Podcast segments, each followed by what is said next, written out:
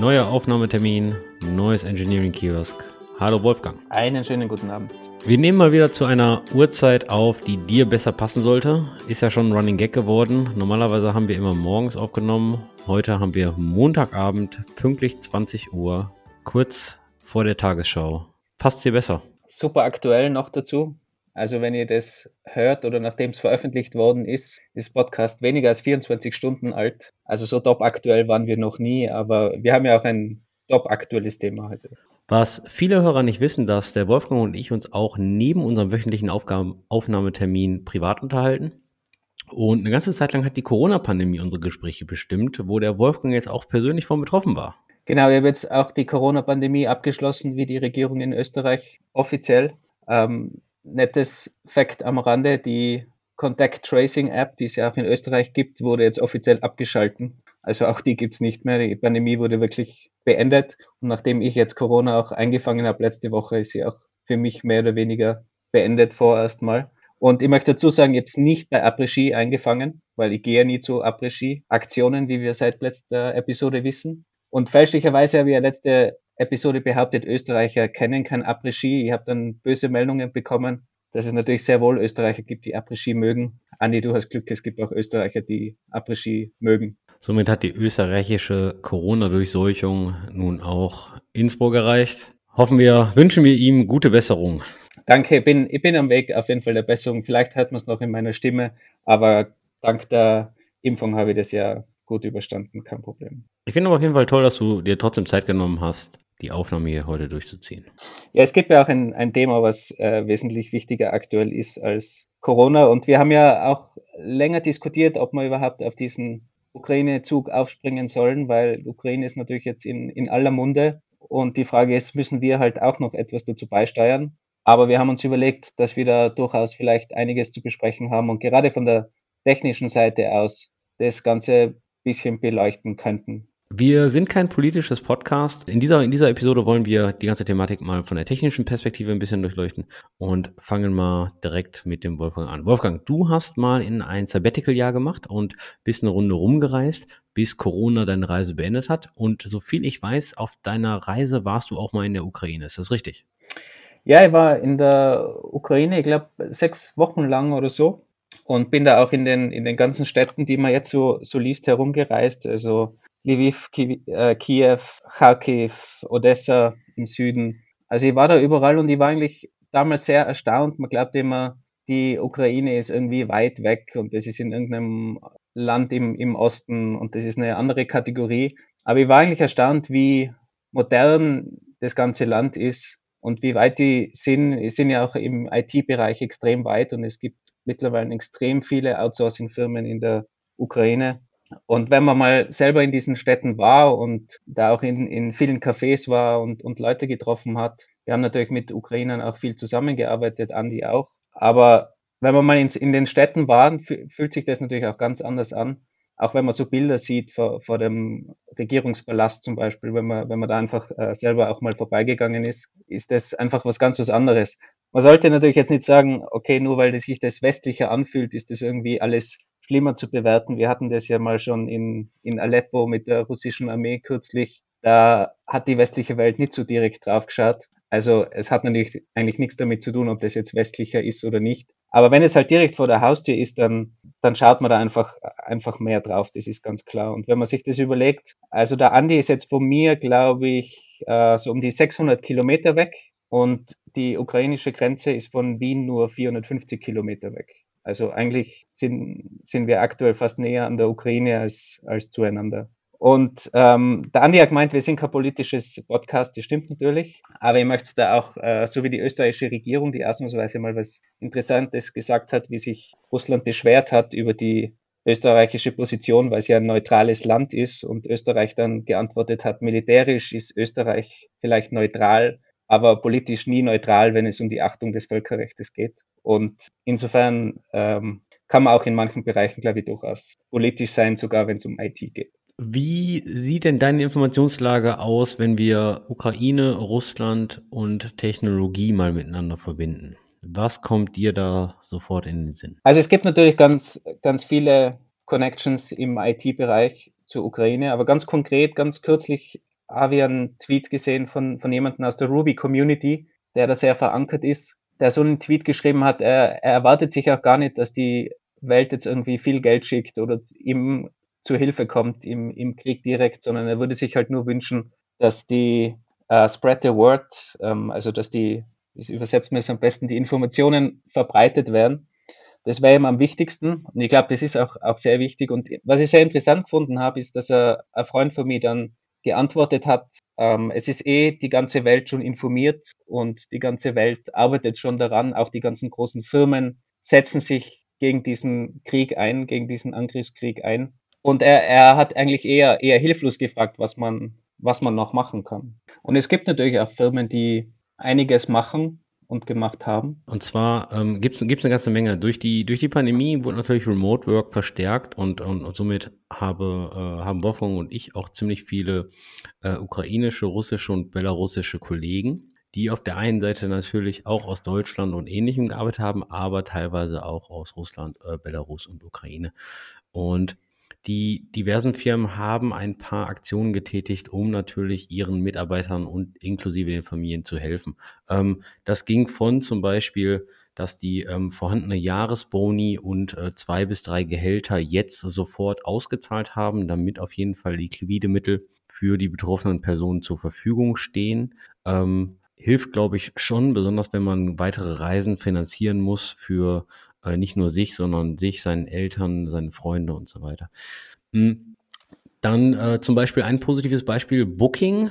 Booking hat äh, sogar recht früh, und zwar am 23. Februar, das war noch vor der Invasion, bereits ähm, eine E-Mail rundgeschickt mit Details, wie man zum Beispiel äh, umzieht in andere Länder und auch äh, wie Booking selbst dafür unterstützt. Dann gibt es eine Firma, die hat ein Safe House in der westlichen Ukraine eingerichtet für alle ukrainischen ähm, Mitarbeiter dieser Firma.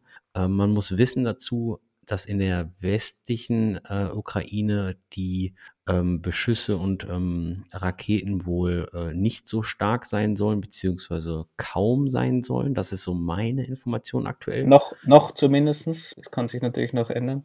Genau, noch zumindestens. Dann äh, generell ähm, ist halt ist halt das meiste, was die Firmen machen, ist aktiver Support für, für den Umzug, finanzielle Mittel zur Verfügung stellen und ja, halt sowas wie, wie, wie ein Safe House. Das große Problem ist aber, dass Männer in der Ukraine zwischen 18 und 60 Jahren, glaube ich, die Ukraine gar nicht mehr verlassen dürfen, weil da werden sie vom Militär eingezogen, weil sie benötigt werden, um die Invasion zu stoppen. Da kenne ich übrigens auch eine Geschichte von, von einem, der in Holland arbeitet und nur zu Besuch war auf, auf Urlaub zu Hause in der Ukraine und genau in diese Zeit reingefallen ist. Und jetzt kann er darf er einfach nicht mehr ausreisen und, und hängt jetzt in, in Kiew fest. Also es betrifft natürlich auch Leute, die, die Staatsbürger sind, aber nur zufällig jetzt, jetzt dort gewesen sind und gar nicht dort wohnen. Firmen, die nicht so viele Mitarbeiter in der Ukraine haben oder kein Büros haben, ähm, versuchen natürlich auch zu supporten, zum Beispiel ähm, Google, Trivago oder Ivan.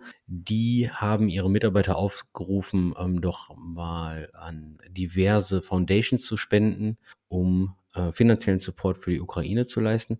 Und jeder Mitarbeiter, der was spendet, die Firma verdoppelt dann den Spendenbetrag. Das ist natürlich auch eine nette Geste, um die Menschen in der entsprechenden Region zu supporten. Das stimmt natürlich.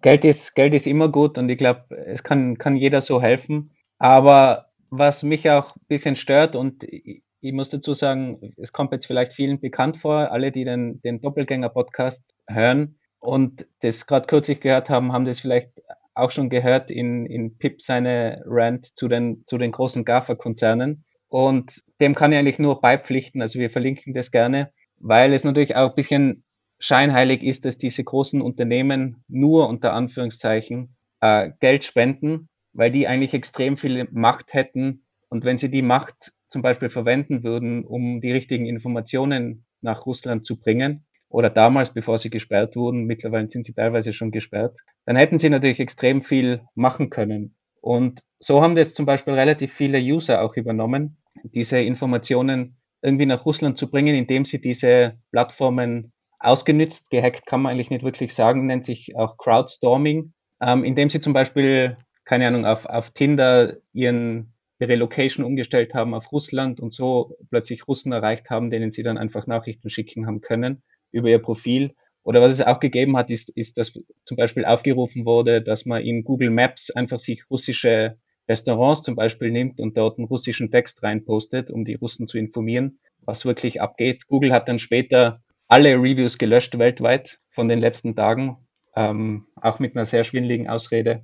Und ähm, ich habe es gesehen, mein Review, ich sehe mein Review zum Beispiel noch, ich habe es mit einem Review ausprobiert, aber es ist Shadow gebannt. Also wenn man dann im Inkognito-Modus auf, diese, auf diesen Maps-Eintrag geht, taucht das Review nicht auf. Also die haben, die haben wirklich alle Reviews gelöscht. Und man muss, man muss das immer unter dem Hintergrund sehen, wo, warum das gemacht wird. Und äh, da können wir auch gerne einen, einen Artikel verlinken von ähm, russischen Leuten, die teilweise in der Ukraine sind oder im Ausland und probieren ihren Eltern in Russland zu erklären, was eigentlich abgeht. Und die Eltern glauben den eigenen Kindern einfach nicht und sagen, ja, aber das stimmt ja nicht oder Putin wird schon einen Grund haben und da sind ja die ganzen Nazis in der Ukraine.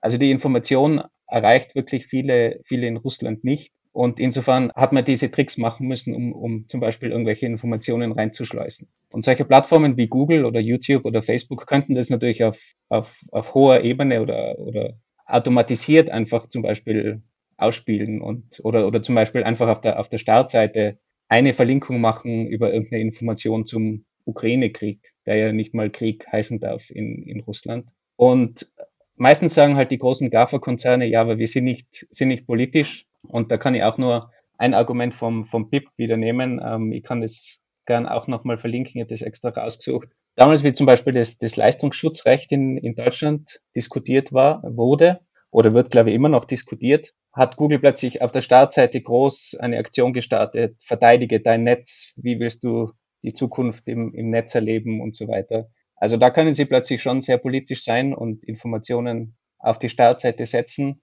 Aber wenn sie mal diese Macht im, im positiven Sinne verwenden könnten, dann ziehen sie sich wieder auf diesen Standpunkt zurück. Sie, sie wollen neutral sein. Und das finde ich halt sehr, sehr schade, weil die werden sowieso ein paar Tage später gesperrt, wie man gesehen hat. Das heißt, sie hätten durchaus die paar Tage nutzen können, um noch die unter Anführungszeichen richtigen Informationen zu verbreiten.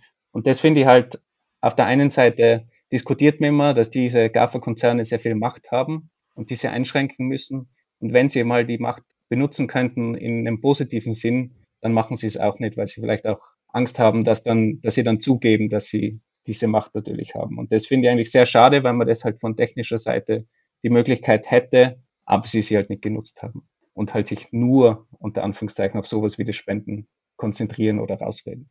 Ach Wolfgang, du, du, du weißt doch, wie es ist, ja. Die großen Firmen drehen sich dahin, wo es ihnen am besten passt, ja. Das ist meistens vor allem die Seite des Geldes.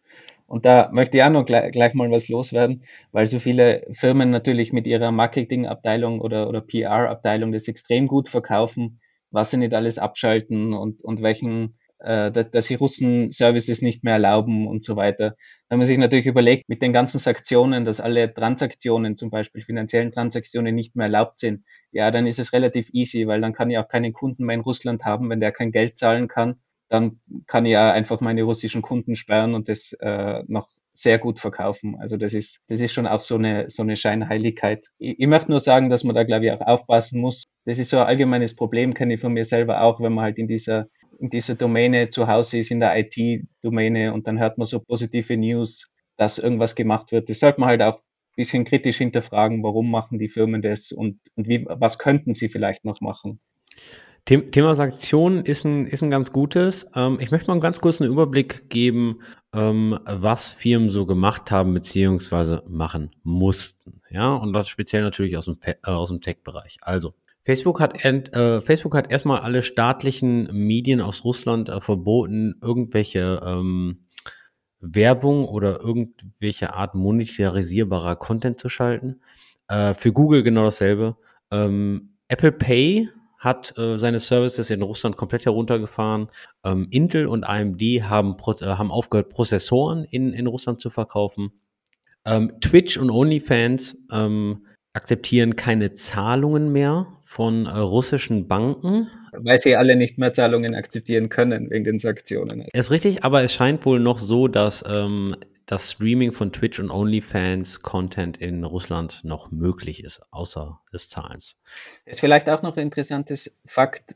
Ähm, YouTube und Google sind beide noch verfügbar. Facebook und Twitter wurde meines Wissens ja gesperrt. Und was auch sehr interessant ist, ist, dass YouTube und Google auf den Top 3 besuchten Webseiten in Russland ist. Also es ist nicht so, dass das irgendwie andere Suchmaschinen, Yandex und so weiter sind, sondern Google und YouTube sind ganz oben auf der Liste. Also die haben auch in, in Russland noch immer großen Einfluss, sind noch online und da ist halt auch die Frage, warum sind sie noch online? Vielleicht eben, weil sie diese Macht bisher noch nicht genutzt haben. Jetzt gibt es aber auch noch eine Thematik, wenn es um Geld geht, wo es, glaube ich, ein bisschen umstritten ist, und das ist der ganze Crypto-Space. Bitcoin, Ethereum oder Ethereum etc. Da gibt es zum Beispiel eine ziemlich große, äh, einen ziemlich großen Mining-Pool von Ethereum, nennt sich Flexpool. Und die haben alle Rechner und alle Compute Resources in Russland ähm, aus ihrem Mining Pool genommen. Das bedeutet natürlich nur, neues Ethereum zu minen. Du hattest gerade über die großen Firmen gesprochen. Du hattest gerade äh, äh, über, die machen alles wegen Geld gesprochen. Was ist denn deine Meinung zu der, zu der Sache, dass Elon Musk einfach mal ein paar Starlink-Terminals rübergeschippt hat? Ja, finde ich, finde ich natürlich ex extrem gut und scheinbar sind die auch angekommen im Gegensatz zu anderen Aktionen von ihm. Und die haben jetzt scheinbar Zugriff auf, auf Starlink-Netzwerk und, und sind damit unabhängig. Ähm, nicht so toll war wieder, dass er wenig später irgendwie erwähnt hat, dass die ganzen russischen TV-Stationen und Streams natürlich bei ihm überall online bleiben, weil er ist der absolute Verfechter der Meinungsfreiheit. Ähm, könnte man natürlich auch anders sehen, aber in dem Fall ist es, glaube ich, eh nicht so wichtig, was, was er da jetzt auf seinem, auf seinem Netzwerk macht. Für Leute, die uns gerade noch nicht folgen können, was ist Starlink und was ist passiert? Starlink ist ein vom US-Raumfahrtunternehmen SpaceX betriebenes Satellitennetzwerk, das künftig weltweiten Internetzugang bieten soll.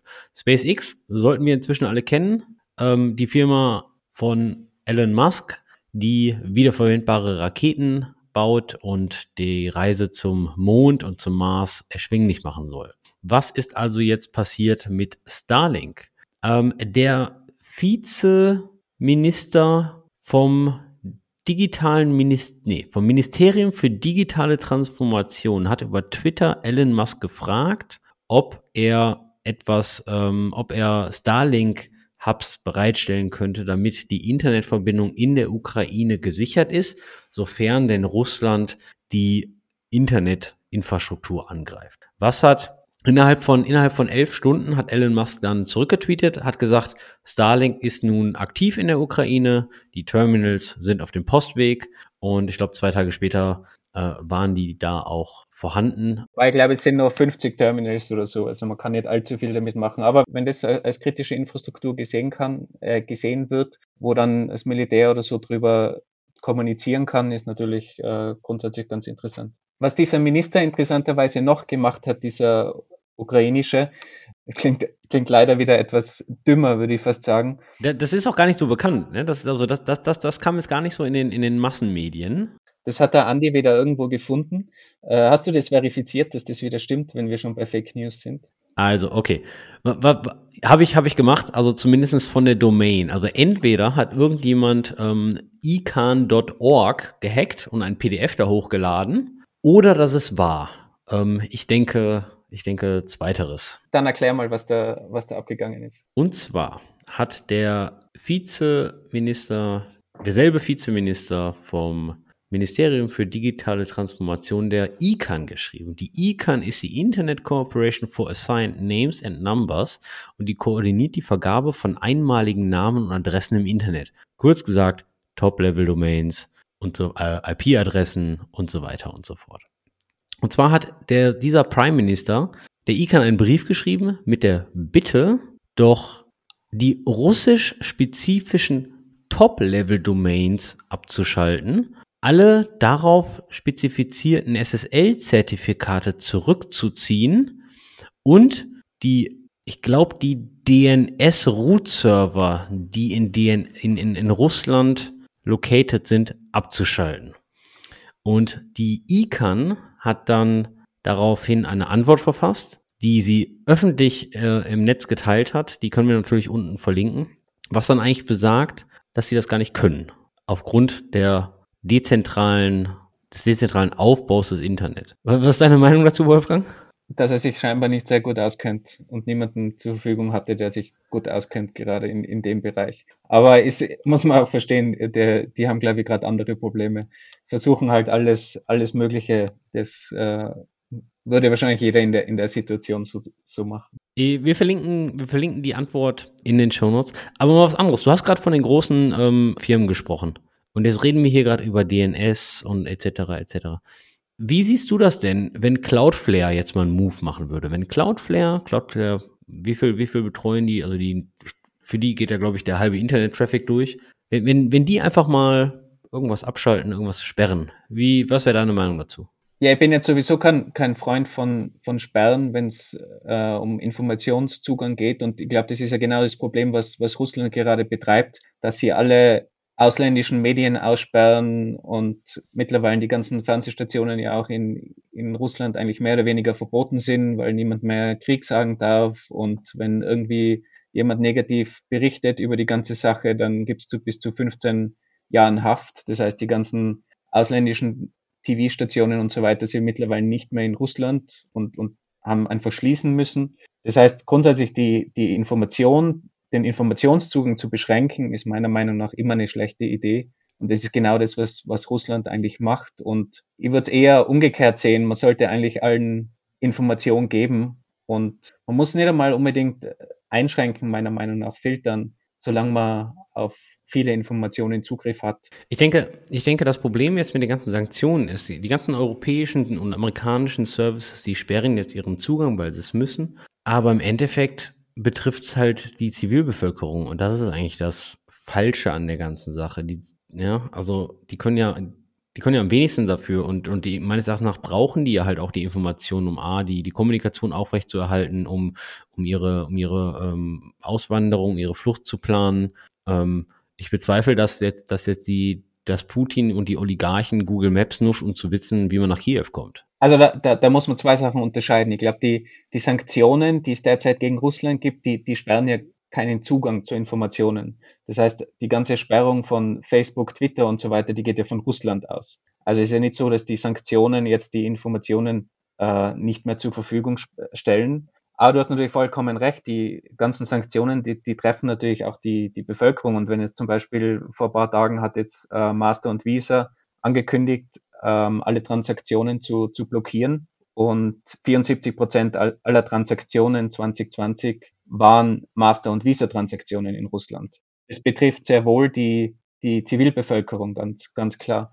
Aber wie die jeweiligen Firmen auf die Sanktionen reagieren, ist ja komplett unterschiedlich. Ja?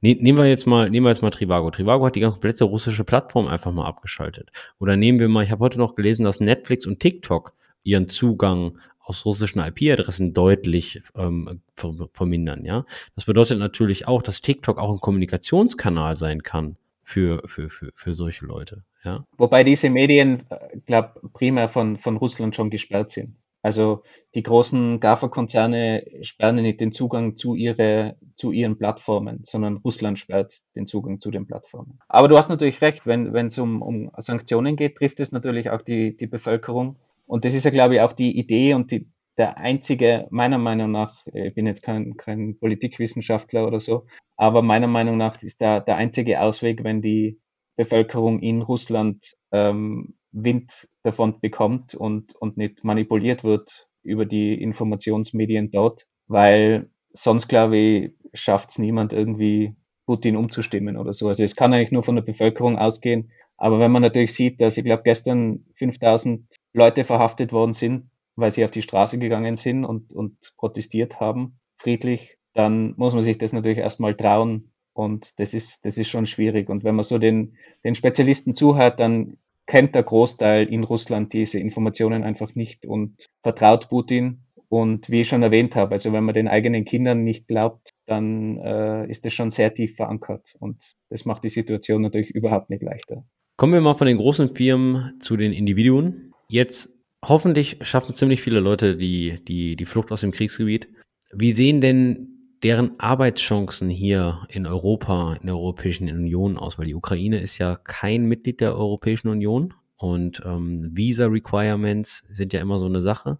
Ähm, hast du da einen Überblick, wie da der aktuelle Stand ist? Meines Wissens ist es vor ein paar Tagen ähm, dieses Sonderrecht, ich weiß es leider nicht, wie es heißt, eingesetzt worden, das damals in der EU für einen, nach dem Jugoslawienkrieg erstellt worden ist und seitdem nie zum, zur Anwendung gekommen ist, ähm, was einfach die, die, die, die Flucht erleichtert. Und die Leute können dann direkt arbeiten oder bekommen eine Arbeitsgenehmigung und auch automatisch ähm, Asyl. Oder ich glaube, sie können sogar ohne Asyl arbeiten. Also das ist ähm, alles außerhalb des normalen Asylrechts. Und das wird auch nötig sein, weil geschätzt sind ja sieben Millionen Flüchtlinge, die so die EU erwartet. Und das ist damit die, die größte Flucht seit dem Zweiten Weltkrieg.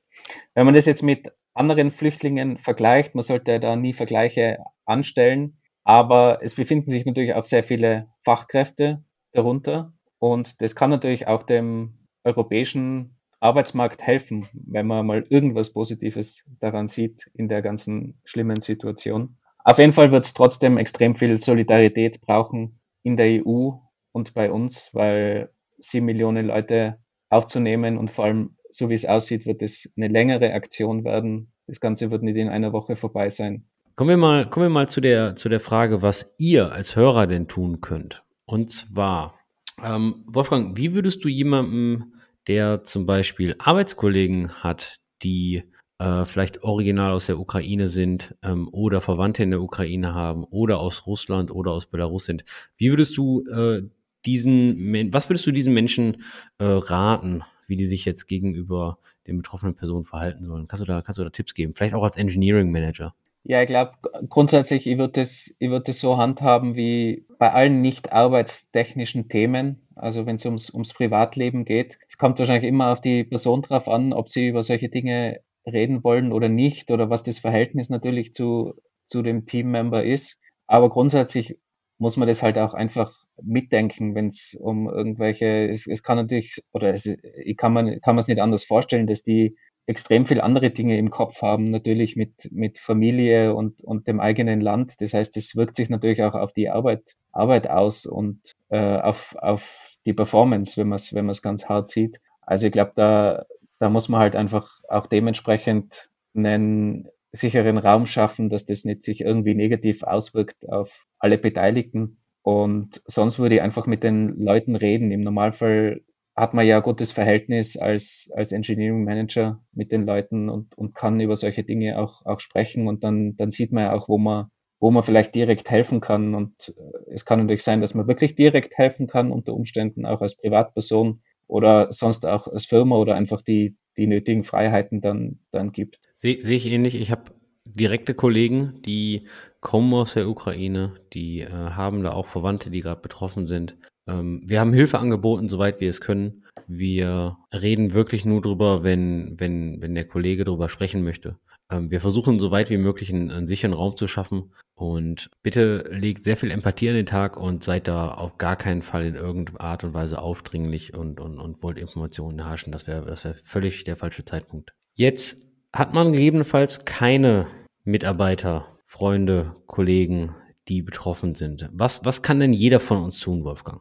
Ja, ich glaube, es, es gibt sehr viele Dinge, die, die man, die jeder machen kann oder jede machen kann, aber auch als IT-Person zusätzlich noch machen kann. Ich glaube, ganz grundsätzlich sollte man sich mal nicht einschüchtern lassen von dem, von dem Ganzen. Ähm, das ist halt in dem Fall die Putin-Kriegsführung. Die, die soll ja die Unsicherheit schüren in, in Europa. Also ich würde da einfach mal probieren, möglichst sich nicht einschüchtern zu lassen und dann natürlich auch die Solidarität, die dann gefragt ist in Zukunft und die kann sich natürlich in, in vielen Bereichen ausdrücken. Ich habe ja letztes Mal schon erwähnt, wir sind ja in dieser Situation, dass wir ähm, sehr gute Gehälter haben und, und sehr gut verdienen. Man kann sich auch überlegen, einfach mal ganz, ganz dumm äh, zu spenden. Wir verlinken da gern auch noch ein paar, paar Seiten dazu. Man kann neben Geld ja auch Sachspenden leisten. Da gibt es also auch viele, viele Möglichkeiten.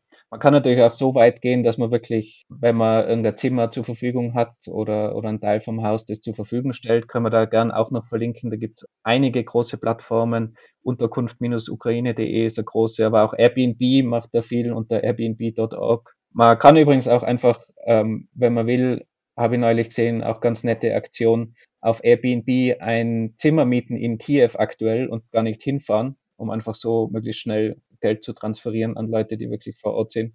Wobei bin mir nicht ganz sicher, ob man da die richtige, richtige Schicht in der, in der Ukraine trifft. Aber ist auch, auch eine nette Geste auf jeden Fall. Funktionieren die ganzen Online-Plattformen aktuell? Angenommen, ich würde jetzt jemanden aufnehmen wollen. Ähm, ich kann mir gut vorstellen, dass die ganz andere Sachen im Kopf haben, als äh, äh auf Airbnb oder auf Couchsurfing gerade nach einem Zimmer zu suchen. Sondern also erreiche ich da die richtigen Leute?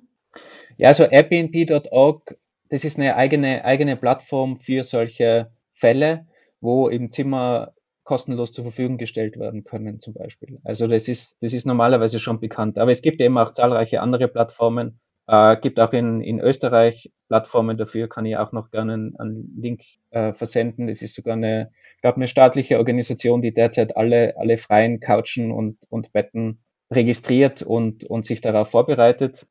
Und wer sich aus dem Tech-Bereich interessiert, wie sowas abläuft, auch da kann ich wieder den Doppelgänger-Podcast empfehlen. Im, im letzten Doppelgänger-Podcast, einer der Hosts hat aktuell äh, fünf Kinder und vier Erwachsene in seinem Gästezimmer untergebracht und auf der Couch. Ähm, also wer sich das mal persönlich anhören will, können wir auch noch gern verlinken. Also man kann da wirklich sehr viel sehr viel tun und auf, auf verschiedenste Weisen helfen. Was wir, glaube ich, als IT-Menschen noch machen können, auch wenn es jetzt nicht unbedingt IT ist, aber wir, wir arbeiten halt auch in dieser Informationswelt auch und, und Social Media, ist, glaube ich, einfach die, die richtigen Informationen verbreiten und vielleicht auch andere Leute darüber informieren, wie das läuft mit Fake News, was Fake News sind, was vielleicht auch gute Quellen sind, denen man trauen kann. Also mir geht es selber auch oft so, wenn da zum Beispiel äh, Enon-Gruppe irgendwas postet, man nimmt es sofort für, für wahr an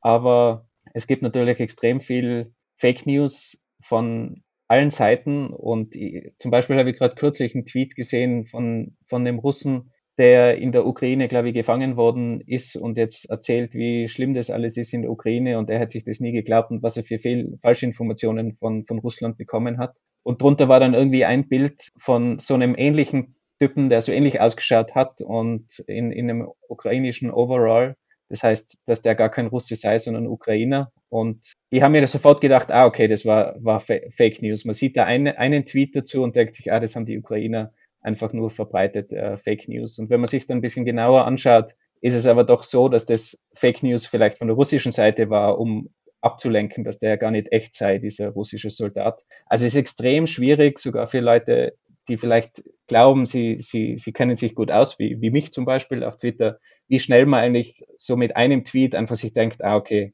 das war falsche Information. Also man muss da schon extrem aufpassen und weil du zuerst die Tagesschau erwähnt hast, ich glaube, solche ganz klassischen öffentlichen Medien, die wirklich gute Arbeit leisten und, und Faktenchecks machen, auf die sollte man sich immer noch verlassen können und vielleicht auch mehr verlassen in solchen Zeiten und nicht jeden Scheiß auf Twitter retweeten, auch wenn ich das auch gerne mache, äh, ohne lang nachzudenken. Und auch wenn die Informationen von irgendwelchen Quellen wie, wie Enon oder von irgendwelchen anderen Hackerquellen kommt, wo man vielleicht glaubt, ah, das sind ja eh die Guten, da muss es stimmen, würde ich da einfach extrem aufpassen, ähm, was man so verbreitet und, und man muss die ganze Sache nicht noch mehr aufheizen, würde ich sagen, als sie schon ist. Und, und man sollte gerade jetzt eigentlich auf, auf Qualität achten und vielleicht zweimal auf so einen Tweet schauen, bevor man retweetet oder, oder die Informationen verbreitet. Und da sehe ich halt uns irgendwo gefordert, weil wir uns mehr oder weniger damit auskennen. Und ich glaube, zu Normalzeiten sollte man das schon machen, andere zu educaten, wie man damit umgeht. Aber ich glaube, jetzt in, in den heißen Zeiten ist es, glaube ich, noch viel wichtiger, dass man das macht. Und das können wir als aus dem Tech-Bereich eigentlich ganz gut machen und, und sollten machen. Und das ist auch hilfreich für die ganze Situation. Das war doch mal ein gutes Schlusswort für eine etwas schwierige Engineering Kiosk Folge. Geht doch einfach mal zurück zu eurem Arbeitgeber und fragt ihn, was, was ihr tun könnt. Wir haben ein paar Firmen gesehen, die haben ihre leeren Konferenzräume gerade als ähm, Schlafräume umgewandelt, um dort ein paar ähm, betroffene Personen aufzunehmen. Ähm, an den an jeden größeren Hauptbahnhöfen ähm, kommen, glaube ich, täglich Züge an mit äh, Leuten. Schaut doch mal nach, ob es da auch eine, eine, eine, Kontaktstelle gibt, wo man sich ähm, vielleicht ein bisschen detailliert informieren kann. Wir verlinken da gern natürlich äh, alles noch, sowohl für Österreich wie auch Deutschland natürlich. Und man muss sich vielleicht auch nochmal im, im Hinterkopf behalten, es geht da auch oft einfach darum, jemanden eine Nacht aufzunehmen. Die reisen sowieso ganz oft weiter in, in Europa, ähm, weil sie da irgendwen kennen, Familie haben und es geht einfach darum, dass die irgendwo schlafen können und vielleicht mal eine Dusche bekommen oder so. Also ähm, man kann da wirklich sehr, sehr einfach helfen und im schlimmsten Fall kann man ja auch einfach nur unter Anführungszeichen was spenden. Das wird dann auch von sinnvollen Organisationen ganz, ganz gut verteilt. Und wer es ganz hart will, kann auch direkt dem ukrainischen Militär spenden. Geht auch. Also es gibt wirklich alle Möglichkeiten, wohin man spenden kann. Wer mehr dazu lesen möchte, verlinken wir in den Shownotes auch noch ähm, einen sehr, sehr guten Artikel von ähm, Gergely Oros. Und zwar ist das ein, ein ehemaliger Software-Engineer von Uber, The Pragmatic Engineer, der sehr viel auch über dieses Thema bloggt. Sehr guter Artikel. Oder hört doch mal in die aktuelle Folge von dem Programmierbar-Podcast rein. In der aktuellen News-Folge gibt es auch einen kleinen Rundumschlag über technische Sanktionen. Jetzt hätten wir fast, fast noch, noch was vergessen. Wir müssen ja auch mal was Positives loswerden in diesen verdammt tristen Zeiten, wo man nur schlechte Nachrichten jeden Tag hört.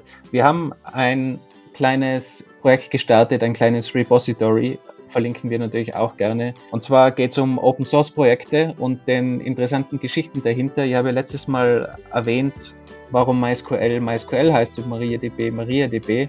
Und wir haben uns gedacht, eigentlich ist das eine coole Information und es gibt ganz viele Open Source Projekte, wo keiner eigentlich die Geschichte oder wenige Leute die Geschichte hinter diesen Open Source Projekten kennt. Und wir haben gedacht, wir machen einfach ein Repository, jeder kann mitmachen mit Pull Requests. Und wir sammeln einfach diese netten Geschichten hinter diesen Open Source Projekten, woher kommt der Name oder sonst vielleicht auch Trivia-Geschichten zu den Open Source Projekten. Aktuell ist noch gar nicht so viel drin, aber wir haben gestartet. Natürlich sind die Hintergründe zu MariaDB und MySQL drin, aber auch warum Hadoop Hadoop heißt oder Apache Kafka Kafka, woher der Name Kubernetes kommt oder was der Hintergrund von Curl ist oder von Debian. So viel dazu. Wir sehen uns nächste Woche wieder. Lasst euch nicht unterkriegen. Konsumiert in der Zwischenzeit Informationen, filtert die Informationen und teilt die wertvollen Informationen. Und ich hoffe, dass wir uns dann nächste Woche wieder hören, trotz meinen vielen Monologen diese Woche. Hoffentlich in einer besseren Atmosphäre über ein Tech-Thema. Bis bald. Ciao.